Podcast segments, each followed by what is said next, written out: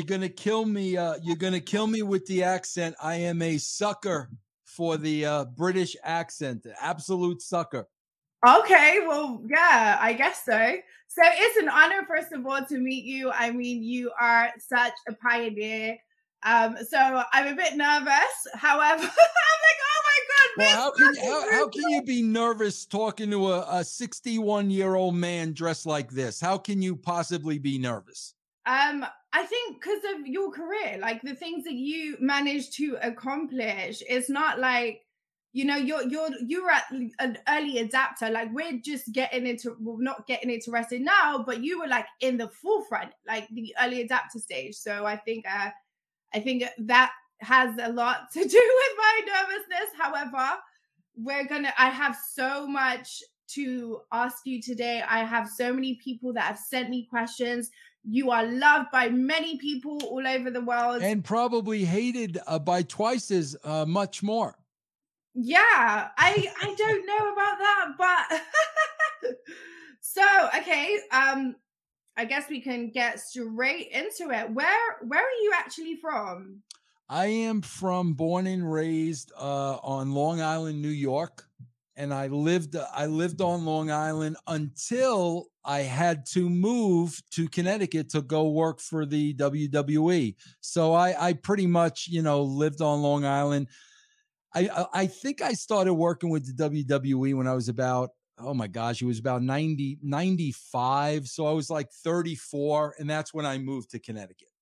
Are you a fan of Rakim? He's he's from Long Island, right? Rakim? Yeah. Who's Rakim? He's a rapper. He's like one of the the the goats in rap. Didn't I just tell you I'm a 61 year old? He's uh, he's in his 50s, I think. Oh, okay. Now he, I don't, yeah, I, am like, not I'm not familiar with Rakim. Oh my god. I'm sorry. No, no. Okay, no worries. So, how did you actually discover wrestling? I, you know, you know, like everybody else, I, uh, you know, the first time I saw it, you know, it's funny, man. I, I must have saw it the first time when I was maybe like 12 years old. And uh, I'll never forget, man. I was, you know, just kind of flipping through the stations. Back then, people don't know you only had a couple television stations. And I'll never forget, man, I came across, and this is like way before your time, but I came across an interview with uh, Captain Lou Albano and the Valiant Brothers. And as soon as I saw this, like I knew immediately what it was. I I, I knew this was entertainment. Um, I got it. Like I got it immediately. Uh, you know, I fell in love with the characters. I fell in love with the stories. But you know, like one thing that I, I you know is is hard for people to understand was I I was never a wrestling mark. You know, there were a lot of things that I really liked. You know, I, I love baseball. I love music.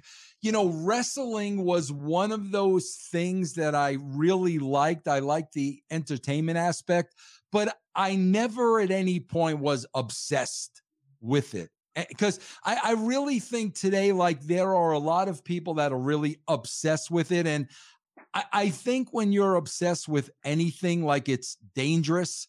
I, I, I just, I think th- there's a huge difference between being a fan and being obsessed.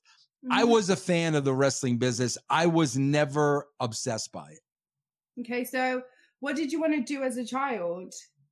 Well, you know, it's it's funny, man, because I can go all the way back to like when I was in the sixth grade, and uh, I remember like uh, we had a you know write a story, and I remember like writing a story about this this space space space creature that that landed here on Earth. This is way before ET. Like there was okay. no, you know, way before ET. I must have been about 12 years old and I wrote this story and I remember like my teacher really, really put it over. And like at 12 years old, my teacher said, Man, you should really, you know, be a writer. And man, that that that really, really meant a lot to me at the time. And really, man, from from that age, that young on, I, I really wanted to write. I, I really didn't know like in what aspect I wanted to write you know, um, you know what what forum I wanted to write, but but I knew I wanted to be a writer. So, you know, I mean, I went to school and I got a journalism degree, and I was editor of my student newspaper and all that stuff, and uh, that's how I became on the road to become a writer. Do you believe in ET? Uh, yeah, I do. I think I do. Yes, yes. Do you? Okay. I've done a few events with uh, Richard Dolan and those guys uh, who are like big ufologists and they cover ET. They believe they're, you know, with conviction that there is life outside. So you saying that, it's like I just did an event with them last week. So I thought, wow, oh my God, you know, why didn't you go into writing about extraterrestrials and UFOs um, if that was where you started? That that's a good question, man. I just kind of like I believe I don't know about you, but like I really believe everything happens for a reason. Like I really believe that. So I really believe that, you know, my my path was just going to kind of work itself out and, and I really believe that's what happened. Like I had see this is so hard for people to understand. You know, like I said, I was a wrestling fan. I never at any point had any dream of ever working in the wrestling business. That that that wasn't on my radar. I wasn't even thinking about that. That just kind of happened. And that's what I wound up, you know, pretty much doing for a living, but it was never really this dream that I pursued. I think it was just really nature taking its course, you know? So when you were studying journalist, uh, journalism, sorry, did you see yourself working for a newspaper covering news? Yeah, that, like that's that? a good question, bro. Because because the one thing I knew, I, I, guess I should call you Bro S, Bro S. the, no, the, it's fine. the one thing I knew was I didn't want to write every day that that I didn't want to have like deadlines and every day, you know, that I didn't want to do because I think I was really like more creative and I didn't want to be, you know, strict and covering news and factual and so like early on I kind of, you know, realized that I didn't want to do. So what was your first job as a journalist? When you got graduated? Well, it was it, it, it was probably freelancing for the WWE magazine. That's that's kind of how it it all started. I was writing like maybe one or two stories every month for the WWE magazine, probably like 93, 94 around that time. Um, did you ever want to work? You mentioned, and I know you're a huge fan of baseball too. Like yeah. work it, as a writer for baseball. That see, that would have been the dream. Th- that would have been the dream. If I could have worked in baseball like that, that would have been the dream. So I, I would I would have loved to pursue that. See, I, I think the problem is p- part of the reason why I took the path I did was I got married at 22. So, like, I got married fairly young. So, you know, at that point, when, you know, there was another person depending on me, you know, my, my wife, at that point, you can't seek exactly what you want to do because now there's mm-hmm. somebody else involved. Like, I'll be honest with you, if I would have never gotten married at 22, I know I would have moved to LA. I, I, I would have set myself right smack in the middle of Hollywood and I would have been in that industry, whether it was TV or movies. That's what I would have done. But because I made the commitment to my wife and I got married at an early age, you know, it wasn't just about me anymore. So, so I had to alter my plans. But yeah, if I could have worked in Hollywood or in, you know, baseball, that would have been my dream job. How did you transition from freelancing for the the, the magazine to actually working in house as a writer? Yeah, the the editor got fired, man. You know, much much to my surprise, the uh, the editor of the magazine got fired, and he literally called me. He was he was an older guy by the name of Ed Ricciuti, and he told me, and he said to me, he goes he goes Vince, I would apply for the job if I were you and I did. You know, I, I applied for the job. Uh, they brought me in there. They interviewed me. The publisher interviewed me, uh, and and that's how I got the job as editor, and that's how I got you know in Titan Tower. was there a lot of pressure working for that organization? There wasn't really pressure in that role because nobody really paid attention to the magazine. Okay. So there, there really wasn't any pressure. You know, the, the magazine was not important to Vince McMahon. So, uh, as a matter of fact, you know, Linda ran the magazine, and Linda McMahon was actually my boss early on um, th- there really was no pressure because the magazine was it was it was always television with the WWE. It was always about television, so the magazine was really not important. So you grew up watching wrestling, and then you're working in this industry, and you get to like rub shoulders with them. How was that like? As as your the first time, obviously over time you become friends with these people, you're familiar with them, but like when you first got into, you know, the door, what what was that like? It's really weird. Um, and I'll tell you why. Because, you know, like I said, man, when I got hired, I was, you know, in my early 30s. Mm-hmm. So I had already had a number of jobs. You know, I, I I worked for CBS. I worked for the CBS publishing division. I also own my own businesses. So, you know, at the age of 32ish, you know, I I had a sense of the world what was really weird was when I started working in that industry, it was like Bizarro World. It, it, it, was like I I entered this bubble where like the the rules of life did not apply.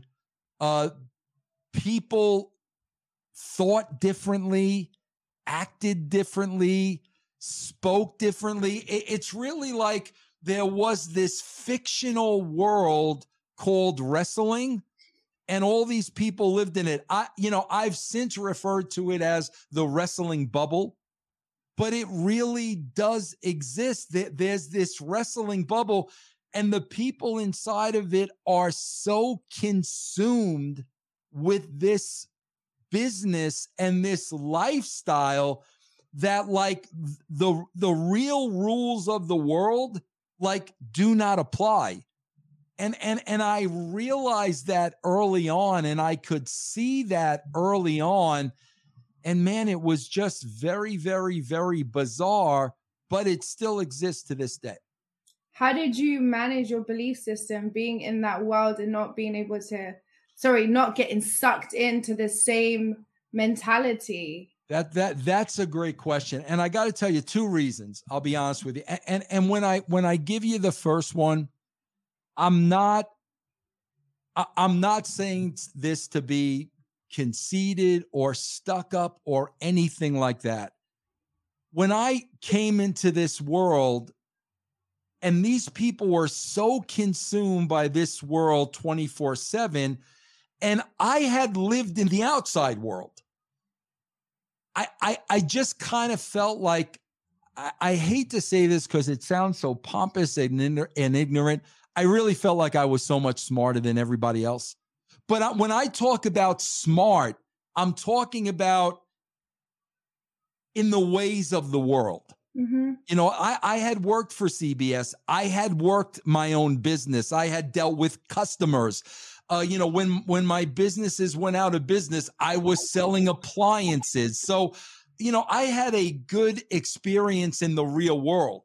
So when I stepped into this bubble, I just I felt like I was a lot smarter than everybody else when it came to reality. Mm-hmm. And on top of that, quite frankly, you know, number two, it was just a job for me. It, mm-hmm. it, it mm-hmm. was not a dream. It was not an obsession. And number three, you know, I also was raising a young family at the time. And, you know, my, my family was way more important to me than this job. And, and you, you got to understand, like inside this bubble, everyone that is in it, that's the most important thing. Like whether, you know, if you have a family, if you've got a wife, nothing else matters. This comes first. Mm-hmm. And, you know, I, like I said, man, I wasn't from that world. I was never going to be a part of this world. To this day, I don't live in that world, and I think that's where I get a lot of the uh, the the hatred because I'm not a part of that world. I'm I'm, I'm still a very very grounded normal person on the outside looking in. But uh, yeah, man, I just you know, it was just the job, man. And I, I just wanted to do the best job I possibly could. That that's all I cared about. I had a wife. We were starting a young family. I never got consumed with the world. Do you think because you were married and you had a child, um, is the reason why you stayed grounded and not got involved in like the party side of wrestling because cocaine and other drugs have been highly normalized in wrestling. Like everyone does it. It's like drinking water yeah? It's nothing. It don't matter. Like it's just like drinking water. It's not like a big deal. And because you had responsibilities you didn't get so consumed with like work and party and work and party. You go from the ring to sniffing lines to back in the ring and it's a lifestyle. But you see that that's that's part of what what i mean by being smarter than everybody else. I, I swear I could tell you as a fact. I mean, this, I can't tell you how many times the show would be over. You know, I you know, I traveled with Vince a lot, so a lot of times we were the last ones to leave the building. Okay. So by the time we got to the hotel, you know, on my way to the elevator, I'm passing the bar. Okay. I would look in the bar and they would all be in there. And like I knew in my mind, there's nothing but trouble in there. Like nothing good is ever going to come out of that. So I literally would walk right past the bar, get in the elevator, go to my room, call my wife, and watch TV because I was smart enough to know not, nothing good is ever going to come out of that lifestyle. Wow, that's incredible. Do you think because you weren't partaking in the lifestyle, they thought you were quite arrogant because maybe you think, oh, you don't want to hang out with the talent? Uh, because you, but from you, you were like, I don't want to be around people just using drugs all the time, right? Because it's not my vibe, and that's okay it's a we do you know people who don't do drugs are scrutinized. It's like you're a weirdo you don't do drugs you're not the cool one you know? Yeah i i, I gotta tell you, you see this this is this is very important too and like i said man i i was so lucky that i started in my early 30s because i really had a sense of the world and i really had an understanding of people. When i started that job Okay. I understood immediately. These are not your friends. The, the wrestlers are not your friends. And, and I, I, I understood immediately in the position I was in, they all were trying to get something from me. I was the head writer of the show. So if they could befriend me, then they were going to, you know, work their way onto the show. And I didn't work that way. You know, I had a, you know, I had a roster of names that Jim Ross would give to me. And my job was to help get everybody over. There are no friends in wrestling. In, in, wrestling, everybody uses everybody else. So one, one of my rules from day one was these are not your friends. This is a business. You work with these people, but th- there are no friendships. And that's why there was no bars. There was no hanging out. There was no personal time. When I went to work, man, I went to work. But, you know, a lot of people get caught up in that, you know, working with the boys and they, they really think that they're your friends and your, no, man, they're, they're all looking for something and you've got to be smart enough to figure that out. And, and, and that's why, like, you know, th- there are some people in the business that, you know, hate me for that reason because, you know, Vince Russo was the head writer and they should have been a top guy. Well, every, everybody thinks they should be a top guy, but guess what? There can only be one top guy. So, you know, I, am using all the information I'm getting, especially ratings, a response from the fans. And I'm really letting the fans and the ratings dictate who's on the show. But, you know, th- there is still heat to this day. You know, this one felt I didn't push them right, or that one. I followed the ratings, man, because that that was the only real number that we had. So if you were drawing and people were watching you, you were going to be on TV. It's that simple.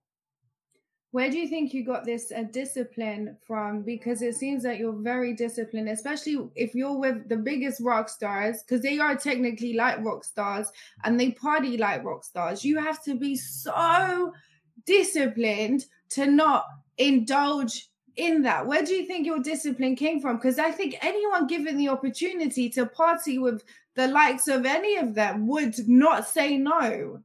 I, I, I think, man, I, I really believe this with all my heart and soul. Like we, we, we are all victims of our environment. It, it was my upbringing. You know, it was just the way I was raised, you know, just kind of knowing right from wrong. Um, you know, eh, you know, like I said, man, being married at a young age had a lot to do with it too, because I took on a lot of responsibility very early. Um, and uh, yeah, because I I saw a lot of people fall into that trap. A lot of people, and once you fall into that trap, man, you you're you're you're headed for disaster, man do you think also your upbringing in New York? Because then it's not like you're, you know, you were yeah. brought around like in the jungle basically. Because yes. you see drug users, you see everything in New York. So from an early early age, you're already exposed to this. Do you know what I mean? So you know Absolutely. this. Okay, I don't want to become a, a crackhead fully. Yeah, eh, you, you you are so dead on because in New York it's you know you know every man for himself. It, it's a rat race man. It, it's everybody against everybody else. So you're you're very smart to other people and you're very smart to your surroundings and your circumstances. Absolutely 1000% yeah it's like uh, street street uh street uh, what's it called? Like street smart street, right? street smart absolutely. Right. Yep. Mm-hmm. So, um, regarding co- cocaine gives you a false confidence, right? In the Attitude Era, some of the greatest moments in pro wrestling, if you took away the drugs, do you think it would be like even with music, right? Some of the greatest songs, some of the greatest artists were on drugs for that confidence. If you took away the drugs, would it have the same effect? Would they be as confident and great on the mic? You know the the you wrestlers know, i gotta tell you something i i think it would be because I, i'll be honest with you in in all the years and all the companies i worked for there were only man a handful of a, a handful of times where drugs and a problem with a wrestler really came into play and and I'll be honest, man, the, the drugs were prescription medication. It, it, it wasn't guys coming to work coked out of their minds. It was guys coming to work addicted to painkillers, you know, Vicodin, uh, you know, all that stuff. And, and and it happened about, man, I'd say maybe three or four times with some people I dealt with. The one thing about the the wrestler is they really are blue collar guys and gals because the fact of the matter is a lot of them never went to college. A lot of them were athletes in high school. So they were really like blue collar, hard working people. And I, and I got to tell you, man, they really took great pride in what they did. There was always a sense of them really wanting to be the best that they could be.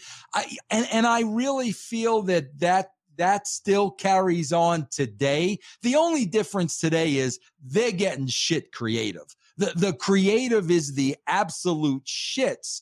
But when the performer is going out there, that performer is trying their best. So, when you were writing for WWF and WCW, why do you think there was a lack of women interested in pro wrestling and opportunities as well? I, I, I got to tell you something, and, and I've said this. Um, when I was in wrestling, I never dealt with racism. You know, you, you'll hear, you know, the WCW lawsuit, and you, you'll hear stuff like that. I never dealt with racism. I, I, from my point of view, it was non-existent. But I'll tell you what was very, very um, noticeable while I worked there. Se- sexism was through the roof. I, I mean, there's no question about it, man. Women were second-rate citizens, absolutely, without a shadow of a doubt. They had to work twice as hard they got paid nowhere near what the men got paid. The the the men would get very very upset if you know some of the women were starting to get over and take their TV time. It was a very very sexist business when I was in it.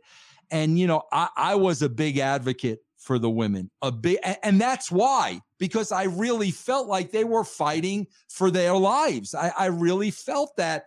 And, and I, I worked with so many talented women. And like I said, with me as the head writer, when when I'm a student of these ratings, I don't care if you're a man, a woman, black, white, Japanese, Puerto Rican. If you're drawing a number, you are going to be on TV. It, it's that that that was my job. My job was to get as many people to watch this show as possible. So if Sable is drawing huge numbers, Sable's going to be on TV whether you like it or not. But it was extremely, extremely sexist. And and you know what? Regardless of what they say about the women's revolution, that that was all a publicity stunt for Stephanie McMahon. That was all about Stephanie McMahon.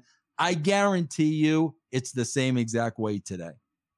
Who do you think are uh, some women who paved the way for what wrestling is today when you were in the business and you were at WCW and WWF? Who, like from the top of your head, if you had to mention one woman. I, I would have to say from the top of my head because I don't even think people realize this, but you know, back in 94, you know, I worked with Medusa. And, and I had a very, very, very close, tight relation. And she was like the only woman in the company.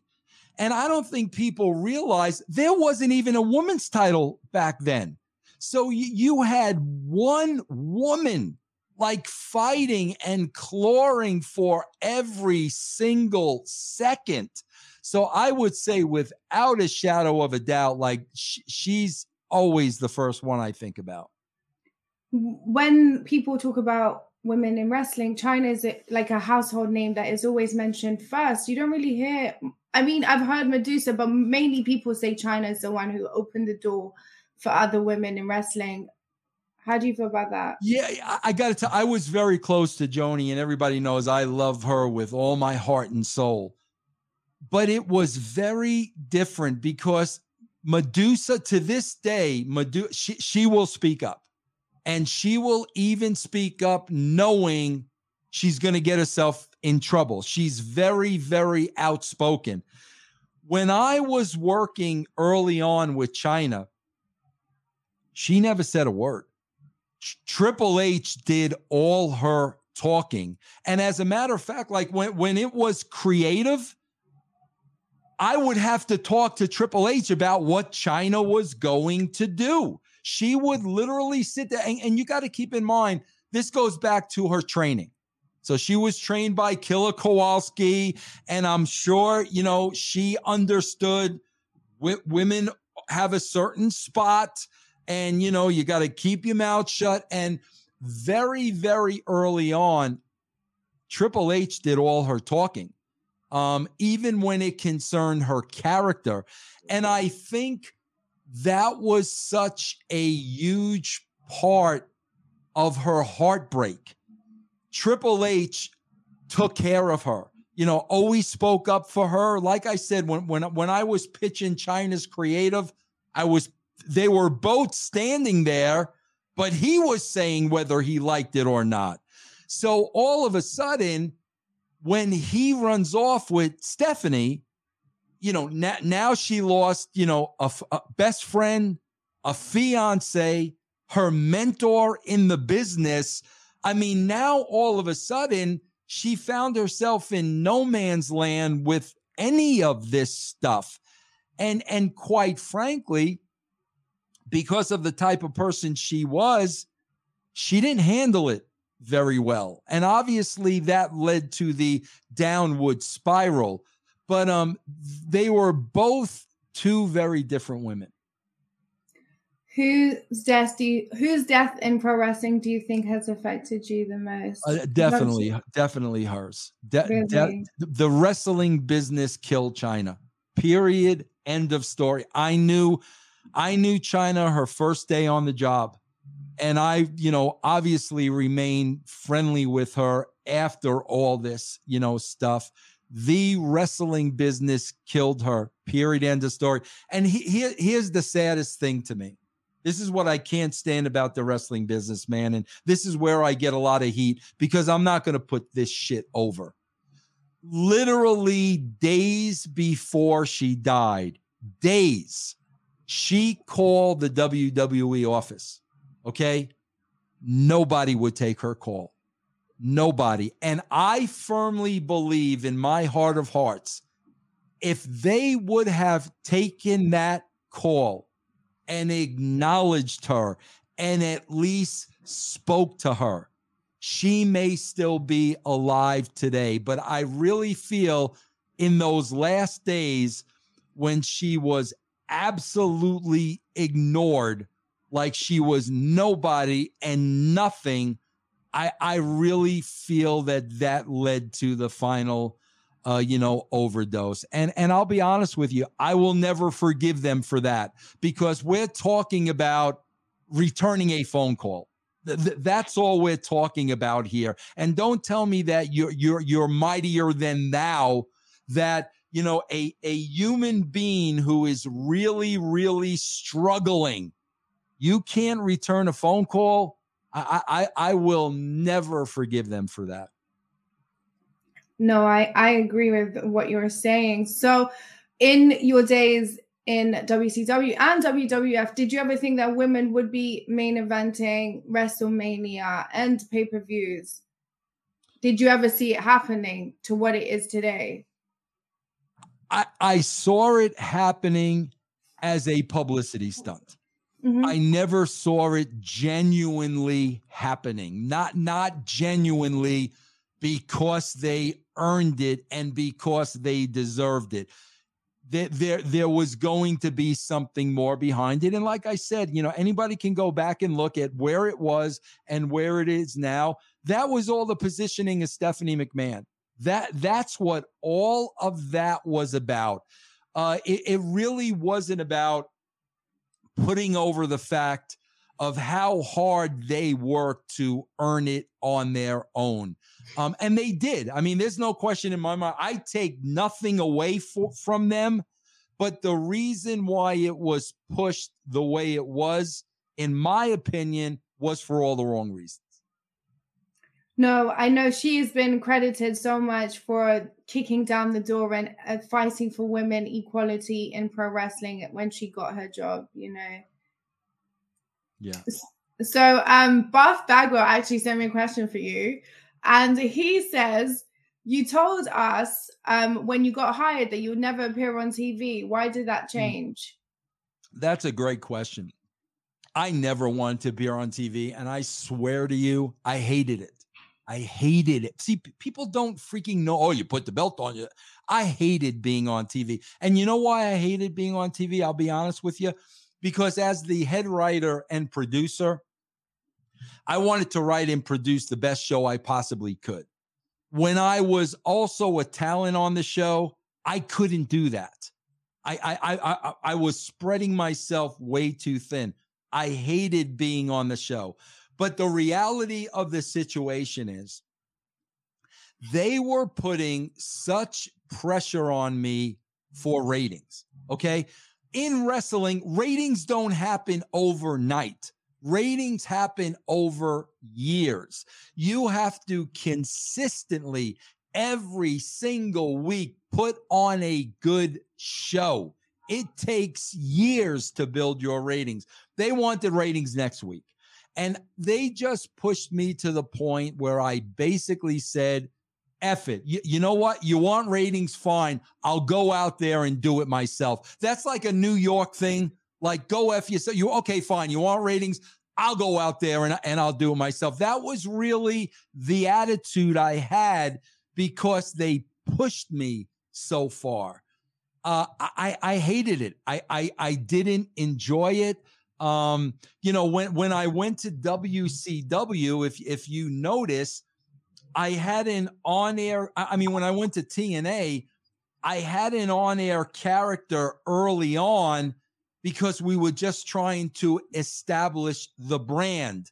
Years later, I was never on, you know, TV at TNA. I, I could have been on TV every week if I wanted. I was writing the Dawn show. I, I didn't want to be. I didn't enjoy it. But like I said, man, they they they pushed me so hard that I said, you know what, I'll just go out there and do it myself. And it was probably uh, the wrong decision to make, without a shadow of a doubt. So that that's how it happened. You're good on the mic though. Were you ever like nervous? Obviously, because you were in like in the back, you were never the like out on on, on the street. I was gonna say on the streets, but in the ring, um, on the mic, it's a completely different scene, right? You have to be confident in order to speak to anyone in public. So, how did you overcome the nerves to like go from being a writer to now actually speaking in front of people? That, that's a great question. And it was really easy because I knew what everybody really thinks a New Yorker is. I, I, I know what people think people from New York are. So, so my attitude was okay, you you want me to be who you think a New Yorker is? I will be that guy a thousand times over. And I swear to you, to this day, there's a good number of people that hate my guts because they believe I'm that guy. Mm. And and mm. my attitude was, you want to hate New Yorkers? Fine. I'm going to really give you a reason to hate New Yorkers. So I I took the personality of a stereotypical New Yorker and I just blew it up 1000%.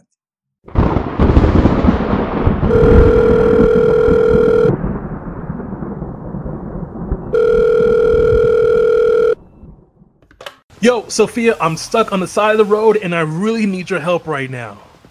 Oh my god, what's wrong? Do you know where I can start a podcast? Like, I don't even know where to begin. Yes, Anchor. Anchor? What the heck is Anchor?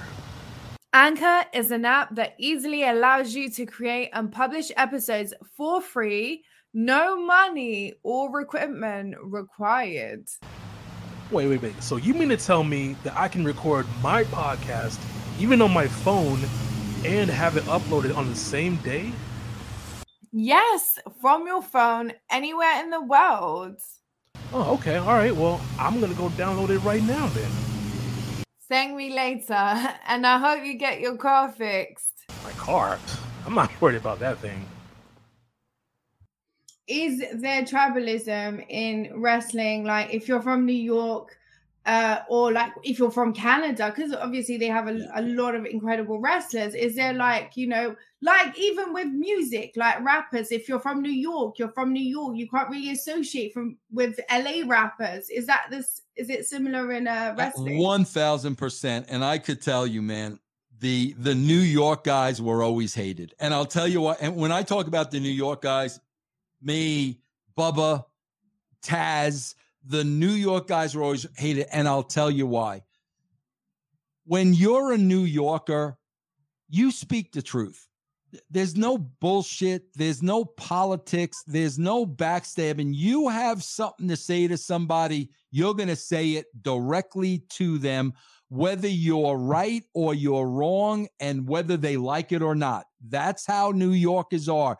We put everything out there in the open. There's no family secrets. You put everything out there in the open.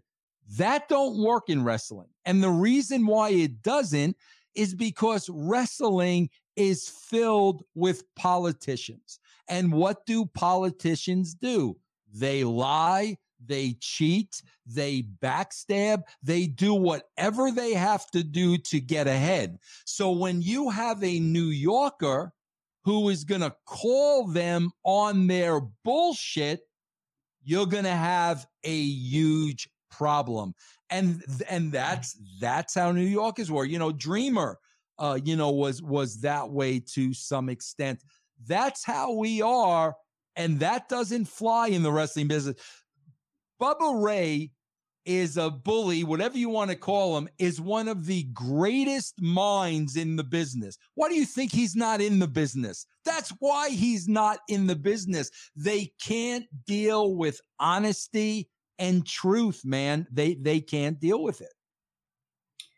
Um, is it is it I'm okay from your this is probably like uh you know uh, a question in order to move horizontal do you have to move vertical? Like in entertainment so like in hollywood like women have to sleep for jobs. Is it the same in pro wrestling would you say uh or not?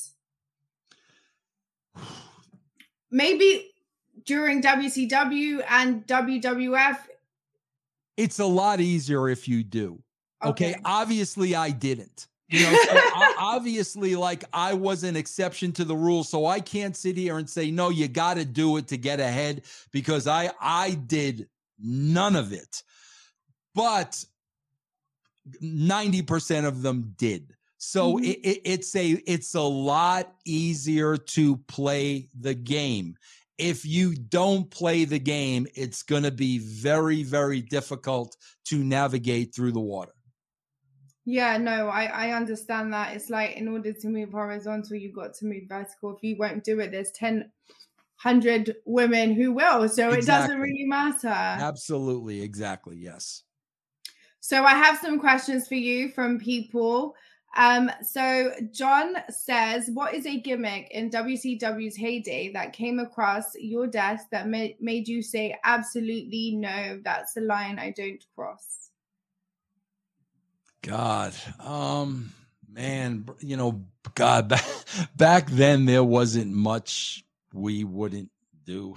You know, we we we did a lot of uh, we we took a lot of chances. Um, man, I I I really I really can't think of anything to be honest with you. I mean, pretty much like you know, as the head writer, I pretty much did what I wanted to do. You know, sometimes you know, in WCW with standards and practices, like some things had to be tweaked. But there was nothing that there was never a time where I really, really wanted to do something where we weren't able to do it or where I thought of something and was like, no way, we can't do that. Because you limit yourself. You know, you yeah. know what I'm saying? You start putting yourself in a box. Like you you could do anything. It's a television show and it's wrestling you can do anything. So when you start with the we can't do this and we can't do that and we can't do that, you really start putting yourself in a box. And man, that really starts to stifle creativity. So um, let's go back to the 12 year old Vince, who I, I assume that uh, wrestling was only available in North America at the time, right? It wasn't like in 150 countries no, to no. what it is now. Did you ever see that on the roadmap? Because you know it was not it wasn't independent it was it was mainstream but it wasn't international right? Right. Um and and uh so did you ever see it on the roadmap that this is going to become a phenomena and people who don't even understand english are going to watch it in india and in the middle east and and all over the world in indonesia and different parts of the world? Yeah, I, I did because that that's just business. You, you see how it how it how it really used to start is this is how it started, and and and UK had a lot to do with it. Early on in the business, you know, they they would run the states. But then what would happen would be the states would would would kind of dry up a little bit. And now, if you were going to the same town, like maybe four, six times a year, now you weren't drawing as much as you used to. So every time that used to happen, every time the numbers would be down in the States, what would they do? They would start touring UK. That's what they would do. So they'd go to UK. It's fresh again. We haven't been here in a while, and they would do great business. Well, once they realized there's a hundred other countries out there we could do the same exact thing with. That's just good good business, man. And you know, the the one thing the WWE is good at, and I'll never take this away from them. I think their creative is pathetic. I mean, it, it's written for three year olds. I when I watch that show, it makes me feel stupid. I, I seriously. But when it comes to business, they know how to do business. So that that stuff never surprises me. They know how to make money. Did you ever go to any independent shows? Um, even like in New York, they probably have their own small indie scene. Uh, to get inspiration as a writer, did you ever go and check out what's going on in the underground? Nah, not really, because the you know I I always looked at it like it was we were a television show. Yeah. So w- what I did get inspiration from was other television shows. Like, what were they doing on other television shows? What were some interesting characters? What were some storylines? I was really more motivated by, you know, TV and movies and character than I ever was with what was going on in the wrestling scene. And, th- and that's where a lot of people disagree with me as well. But you you got to think beyond wrestling the, the, you're on television. You, you're competing with other television shows. You got to think beyond wrestling. I think that's one thing that the fans don't understand is that it's a TV show and you're competing with other TV shows. Absolutely, exactly. So you you've got to know what's going on on those other TV shows. Absolutely. If you could pick one modern day talent to have been in the Attitude Era, who would it be and how would you book them? God, see, see I, I always, you know, it, it's funny, man. I always get asked a lot now, like how I would book this and how I would book that. I, I got to tell you, man, like I, I've turned that switch off. Like, you know, when I was getting paid to do that, that was my job. Mm-hmm. I, I don't think about like how I would book people. I, I would tell you this, man. If, if there were, if there was one guy that I really wished I could have worked with, what comes to mind to me is I, I, I, I really wish I would have got to work with John Cena. I never met John Cena in my life. I think John Cena is a great talent. I would have loved to work with him. But to me, the absolute dream would have been, you know, in the Attitude Era or at, at anywhere was to work with Bray Wyatt. Mm. This guy, how they failed this guy miserably. It's almost like you had to try because this this is a can't miss guy. The, I, am telling you, I, I said this about Bray Wyatt all the time. I hope that Bray's plans are to forget about re- wrestling is beneath him. Forget about wrestling and get an agent. I know we just did a movie in, in, in Hollywood. This is this, this guy could legitimately be the next Freddy Krueger, the next Jason, the next Michael Myers. He has such a brilliant mind. The the level of intelligence that he was dealing with at the WWE was so below his. And what was happening was you, you got when you're dealing with a talent, either one or two things are going to happen. Either you're going to keep raising the bar with them creatively, or either you're going to pull them down. And when you don't have good writers, you're going to pull him down. And that's what they did with him. I, I, I wish to God I would have got to work with this guy. Do you think there's a place for an all women's promotion in the mainstream? Because there are a few. I know the woman who owns the Lakers has her own promotion, and Thunder Rosa has her own promotion, but like on mainstream, like on Fox or whatever channel it is, right? Do you think that there's a place for just a women's promotion out there? I absolutely do. Listen, I was a huge fan of Glow. You know, you know what Glow is? I was I love that show. I absolutely love that show. When I was at TNA, man, we talked about an all woman show for years. We talked about that absolutely positively. But, but again, the same thing. You need good characters and you need good stories, whether they're male or female. That is what's going to drive a television show. So there's no doubt in my mind that you could have a successful all women show there's been a brief moment where we've had a male versus woman here and there. Why did, did that not really stick? Did the crowd not really were they not drawn towards that? Is that why it's kind of not a thing anymore? No, right? It, it's it's got to be believable. You, you right. know what I'm saying? I mean, if you have a believable situation, it'll work. But if you put a male and a female in the ring, and and you you get the visual and it looks like this guy should kill this woman, it's not going to work. If you've got the right combination, because let me tell you something, this is an absolute shoot. I worked with so many women that I know could have kicked my ass. Like, the, and I, I love those women the best. I, I love, I love tough women like Jackie she could have kicked half the guy's ass, you know, as a shoot. You know, I, I love, you know, you know, Tara, you know, was uh, Victoria was such a tough. There were so many really tough women in the Luna for crying out loud. So if you've got the right combination, that'll work. But you got to have the right combination. You got to have the right story. But if it's if it if it looks like a blatant mismatch, it won't work. Yeah, no, I agree. I think even Luna, apart like a lot of us who got familiar with her from Dark Side of the Ring because she wasn't, uh, she wasn't really showcased as a wrestler, more like a manager with Dust, you know, um, which is unfortunate. And then I think maybe that's another person that the business killed. Yeah, and Luna, Luna was see that that's the thing too. Like Luna had a temper.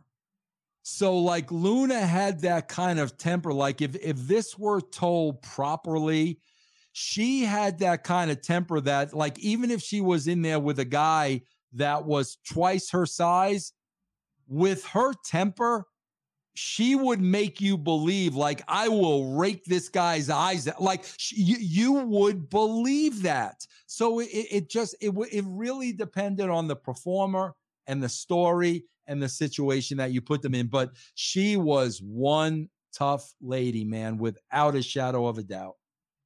Is there a topic that you sh- that you feel should have been covered on Dark Side of the Ring that they haven't covered? I I, I listen. I I was not a fan of that, and and uh, I know there's not going to be another season. I would never do that show again because they had an agenda uh, they were trying to create their own controversy. And I get that. It's television. You want ratings, you want people to watch. But you know, they they um they wanted me to do an episode on the brawl for all. I had no problem doing that episode because like there were no secrets and no controversy or anything. I mean, the idea of the brawl for all was okay, bro, this is a this is a tough man's uh, business. Who would win if this were real? I, I mean, that was the con. There's no, uh, you know, there's no controversy there and no conspiracy or nothing like that. And you know, they they took that story, and all of a sudden, I'm watching. Jim Cornette versus Vince Russo. Like, r- really, bro? Like that, that's what, if they would have told me that from the start, I would have said, you know what, bro, you, you d- do that on your own. I've got no interest in. But they they told me, you know, we're going to do a brawl for. I'm like, okay, no no problem. I'll I'll be happy to talk about that. So so I wasn't a big fan of that show, and I'll be honest with you, man. The only episode of that show I watched was the plane ride from hell. Like that that was the only show of that entire series that I watched. How do you feel about the internet and media like painting you and your former colleagues as enemies and now like you hate each other? Jim Cornette is an example, right? I think the internet also escalates uh, yeah. it to make it seem like it's like you know uh much bigger than it than it really is. Um how do you feel about that? Because these a lot of these people are your former co- colleagues right? I, I uh, can't i can't stand it. Listen you know listen you you and i mm-hmm. um you know to some extent we make a living doing this okay? I, I am in such a tough position and i'll tell you why if I did not have russosbrand.com, if I was not, I do this for a living. This is what I do. I don't do anything else.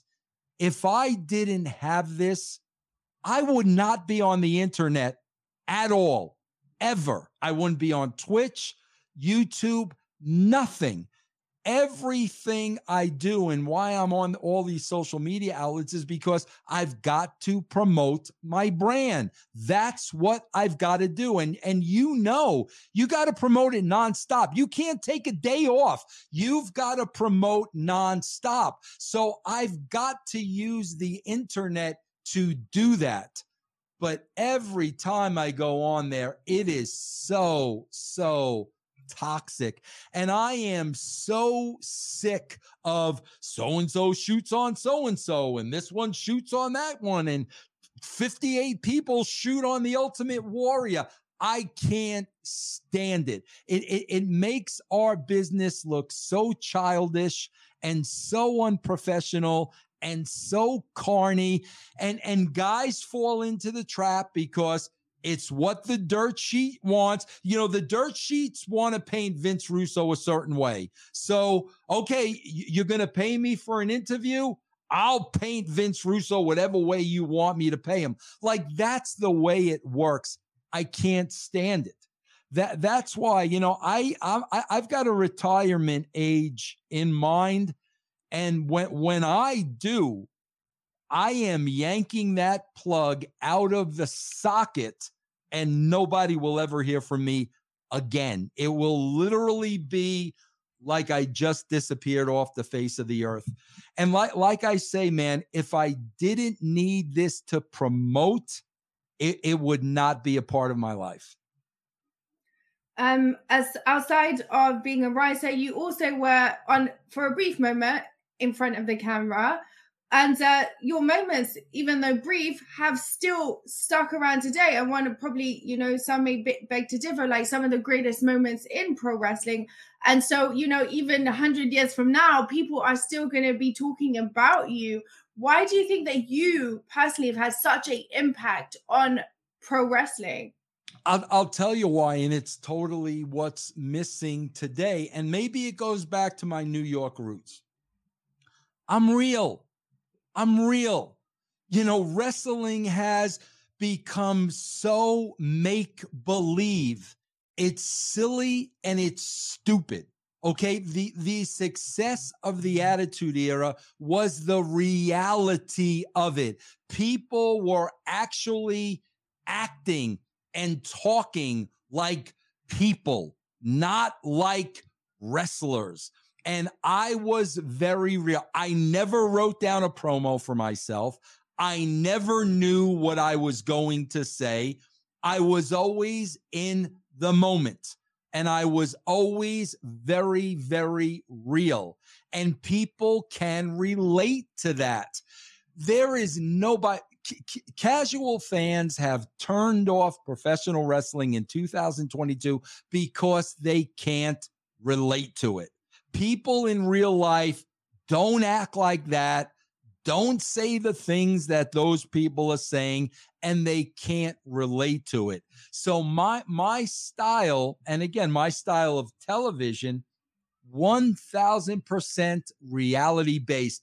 Give me one little seed of reality and I will blow that up into months and months of TV that you will actually believe is real. Would you ever write a book? I don't know if that's in your. Roadmap. What's that? A book? Yeah. I've written two books. Okay, the secrets. no, I mean like the secrets that no one knows. I'm sure you know. Or do you think that there's like an unspoken oath that you kind of sign when you get into this business? Like, you know, whatever you see uh you, when you leave here because i'm Yeah. sure there's so much things that even though that you you have not told a soul and they're just going to be buried with the people that were there in that moment Th- th- listen, there there's no oath because wrestlers will do anything for money. Period. End of story. There is no oath. I just have no interest in doing that. I mean, I I just I I listen. I'll I'll tell you stories. I'll tell you about my life. I'll tell you the truth. I just got zero interest in dragging people through the mud and hurting families and children and i i just have zero zero interest in doing that. Darkwing says i want to know who it who was your favorite wrestler to work with in wwf wcw and tna that's a that's a great question. I would say wwf was probably um i would say dustin rhodes because i i loved working with the gold dust character man. We we we were we were so creative man and and it was it was such a joy. So i would say him. I would say at wcw i was probably closest with uh jeff jarrett because we really really had a history. So i would say working with jeff and i would say my favorite person of all time without a shadow of a doubt to work with who i got to work with at tna was uh, Kurt Angle, man. I I loved working with Kurt Angle. He was the most professional guy that I ever worked with. I, I would say Sting was probably a close second, but I I loved working with Kurt, man. And another question from Darkwing. It says, Why did you hate Judy Bagwell so much? She was always on a pole or a forklift.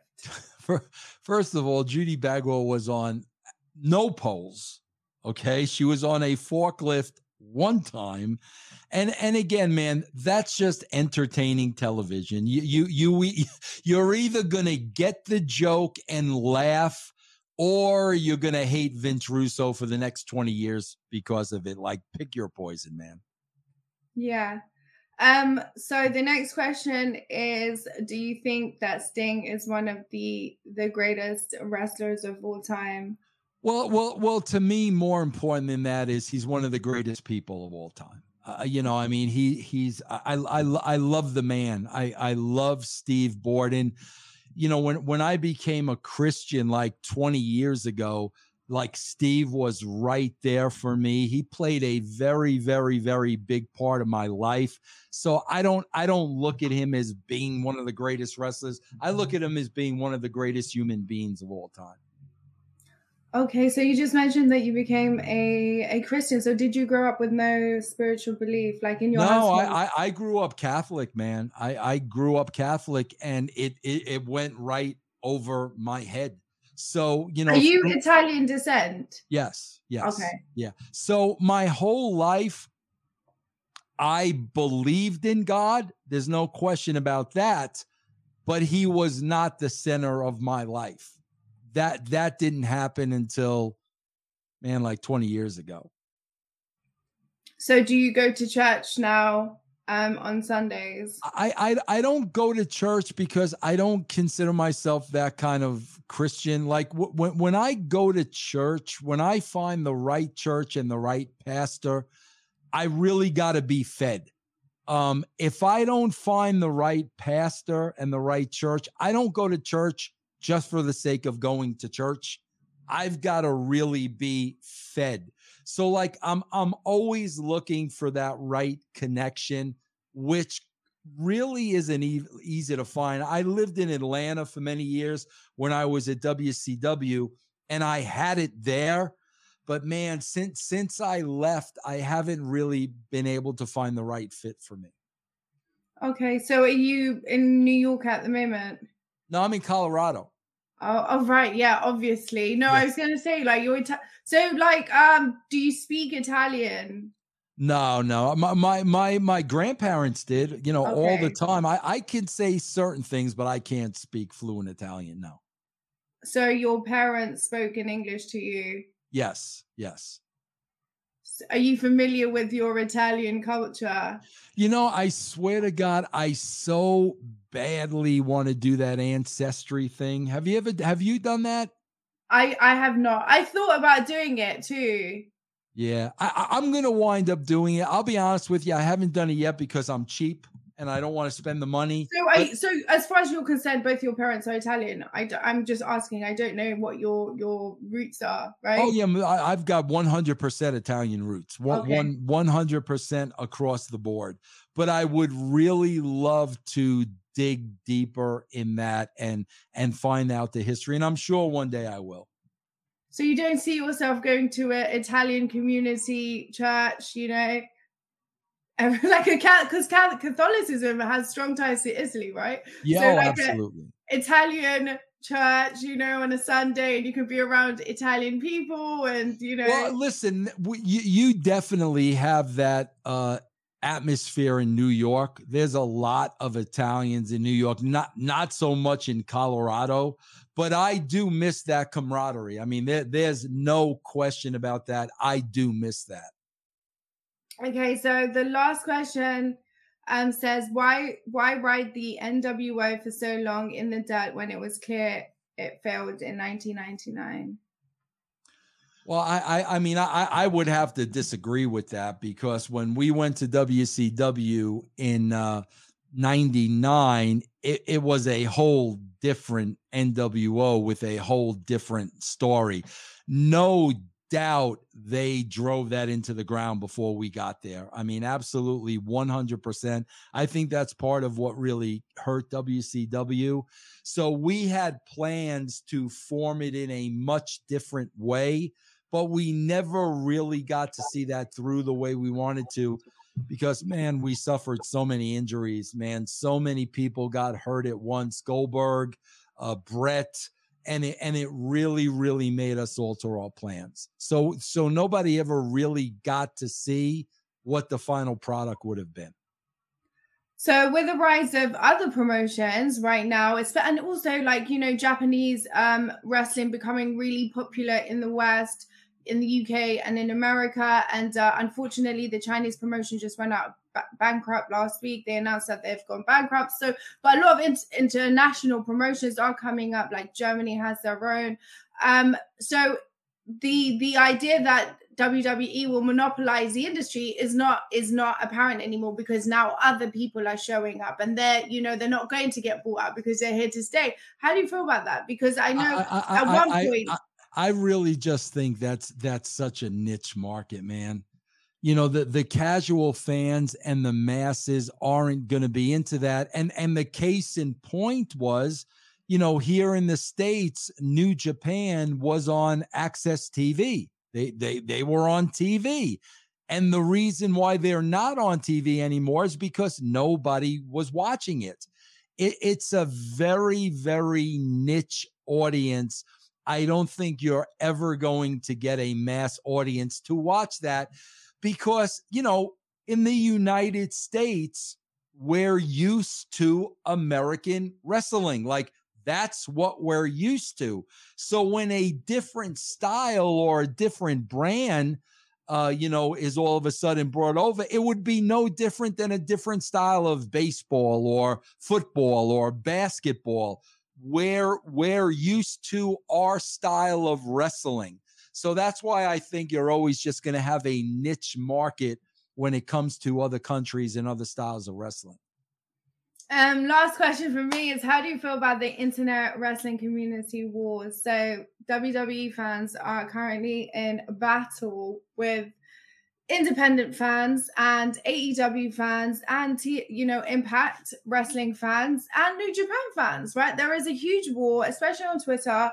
Um, and these people are just like very it's like in in the 80s in England there was like if you liked Liverpool and you and you somebody like Tottenham, yeah, they wanted to kill you basically. And you're getting that same kind of culture in pro wrestling right now, or has it always been like that, in your opinion? I don't think it's always been like that, and I, I, I think, I think it's a joke, man. You, you, for, for for anybody to sit there and say Everything WWE does is right. Everything WWE does is perfect. They do no wrong. Everything AEW does is right. You're a liar. You're, you're, you're, that's impossible for anybody to get anything right 100% of the time is, is not realistic. Okay. Even if you're an AEW fan, man, you, you've got to say when they shit the bed. Listen, I am a big baseball fan. Okay. I I have been a fan of the uh, San Francisco Giants since like 1968 because my father was a New York Giant fan.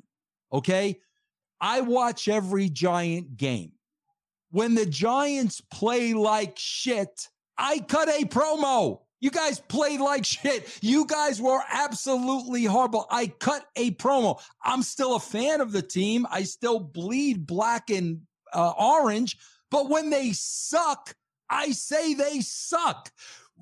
These wrestling fans, WWE can do no harm, especially AEW. They can come on, man. Give me a break. Nothing in the world, nothing is great 100% of the time. And people that believe that, the, the sad thing is, you, you're never going to win an argument. You're never going to have a discussion with the with those people. You're never going to be able to be rational with each other because if you're always right, then there's no conversation. And and mm. and that's the that's the downside of it that you can't even have rational conversations and say, well, was was this really good? Like if we break this down and we look at it do you it, it's really a shame that you can't even have those conversations. That's why a lot of times rule of thumb when i'm on social media I, I won't say anything about wrestling because no matter what you say you are just opening up that Pandora's box of a, a thousand lunatics coming at you for a simple comment that you made. That's why, for me, it's promotion, what I'm doing. I'm not going to discuss wrestling on there. Do you think that has to do with American culture, though? Um, because if you say something I'm not American and I don't want you to get offended as an American, right? If you say something to an American that criticizes America, they'll say, oh, well, look at Iran or look at Russia. So it's like if you say something to a WWE fan, they'll say, "Oh, well, we're not the only one who does that. Well, yeah. that person does this, you know." And I think I think it actually could be like the culture of of America as opposed to just wrestling. I'll be honest with you, it's not the culture of America; it's the generation because okay. it's it's never been like this before. I'm telling you, I, I I promise you, it has never been like this before. Where if somebody disagrees with you, oh my God, n- no conversation, nothing. You are the enemy. It hasn't always been like this. So to me, no doubt, it's it's definitely generational. Okay, well, Vince, it's been an honor to speak to you.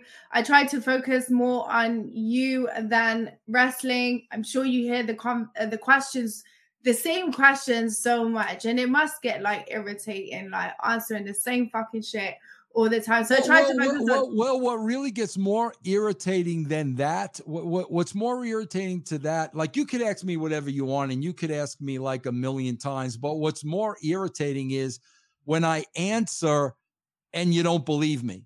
Yeah. Like, you know, at this point in my life, why would I lie about anything, especially having to do with wrestling? Like, mm-hmm. like, give, give, give me, I am so past that and so beyond that. And, you know, that, that, that's the part that is like, don't ask me if you're not going to believe what I say anyway. You know, don't, don't believe what you want don't ask me. Whatever is your truth is your truth, you know?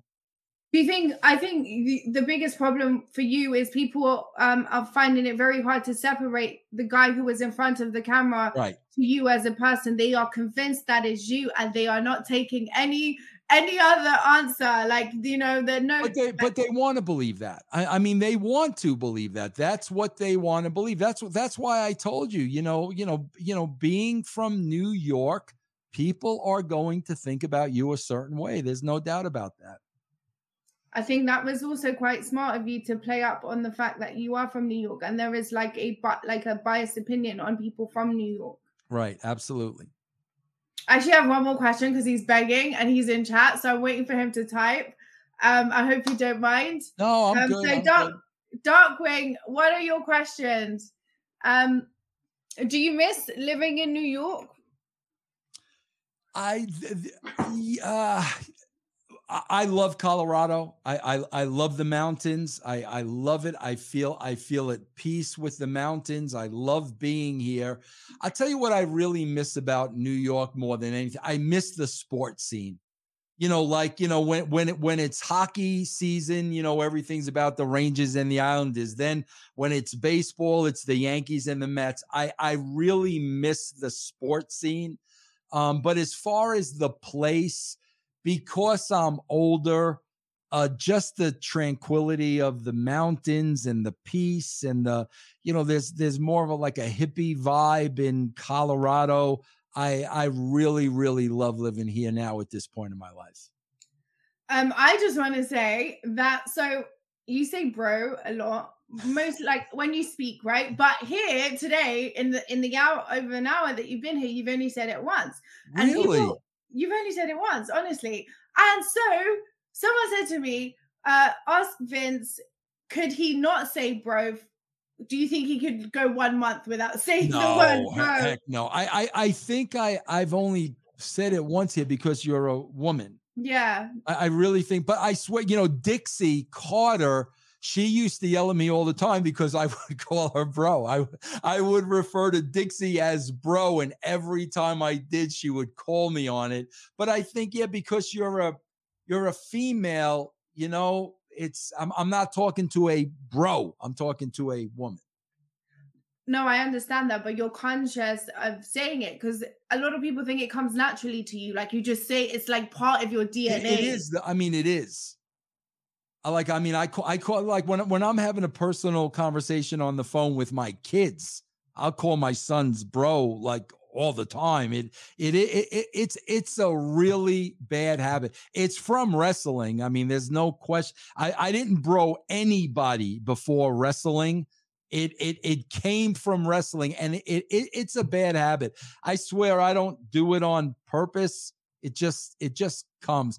And I also think too I, I think it comes a lot when I I get mad and I get upset. And and in this interview, you, you it, it, was a different mm-hmm. type of interview. It there there a lot of people will interview me and there'll be trigger points, and they'll know. And as soon as I hear that trigger point, there's a part of me that gets pissed off, and I think bro tends to come out more than the fact that you didn't go there too probably had something to do with it.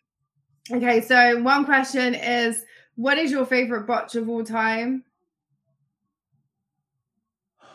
Wow. Well, I, it wasn't. I, I don't think it was so much a botch. It was it was done on purpose. Uh, my, my, my favorite one of all time was uh, Shawn Michaels just way overselling for Hulk Hogan, and and that that wasn't a botch. That was done by design. But uh, that that will always be my most favorite one because it's so entertaining. The last question is: Do you think AEW has a future in wrestling with all the flippy shit that is criticized? Yeah, I I mean I I think they do, bro, because they're run by a millionaire. I, I mean, it just it, it, seems like there's no end to uh, the Khan money. And I mean, you know, I almost said bro there. I, I was going to say, if you have that kind of money, it, it can go on as long as you want it to go on. If it doesn't, if your business doesn't depend on whether you make money or not, it, it can go on forever.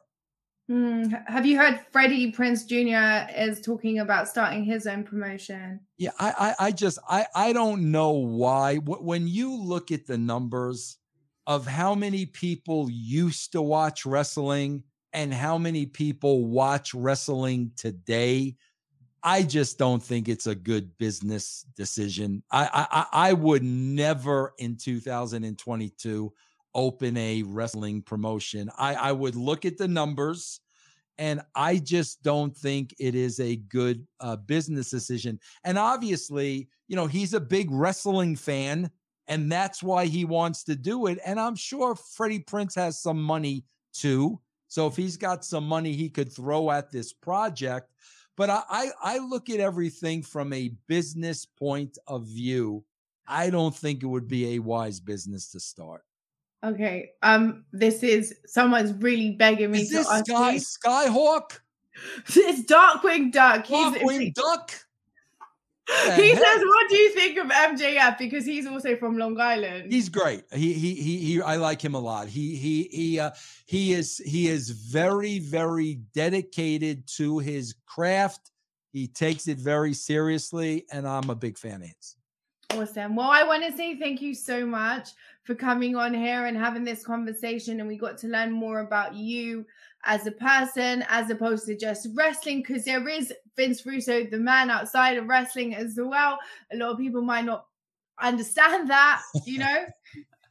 but yeah, it's been an honor to speak to you. I want to say thank you and um, tell us about uh, Vince Russo, the brand, and like what you have going on this year. Yeah, I, I appreciate you having me. I had a lot of fun talking to you, I, and I uh, I I like your interviewing style. It was a lot of fun. Uh, Darkwing Duck uh, may have asked one too many questions, but that is okay, no problem. Uh, yes, I uh, you know I I've been uh, podcasting now for the last eight years. I love it. I love the freedom of it. I love the creativity of it. I just started my own channel. It's called channelattitude.com. Uh, we're going to be putting a bunch of shows on that channel and not not just wrestling shows. I mean, I have a Batman show on there right now for crying out loud. We've been putting a lot of shows up on there, but you could also get russosbrand.com on there. Just check it out. Channelattitude.com. Awesome. And your social media is the Vince Russo, right? Yes, uh, I- I'm usually on Twitter all the time. I don't go much on the other ones. I do have a YouTube channel, but on Twitter, I am at the Vince Russo. All right. Thank you so much, Vince. I hope Thank you have a you. great weekend. You too. It's been an honor. Thank you very much. Well, that was the one, the only Vince Russo. Hey yo, check it out, it's the kid, and thank you all for listening to this week's episode of Vocal Minds with Sophia.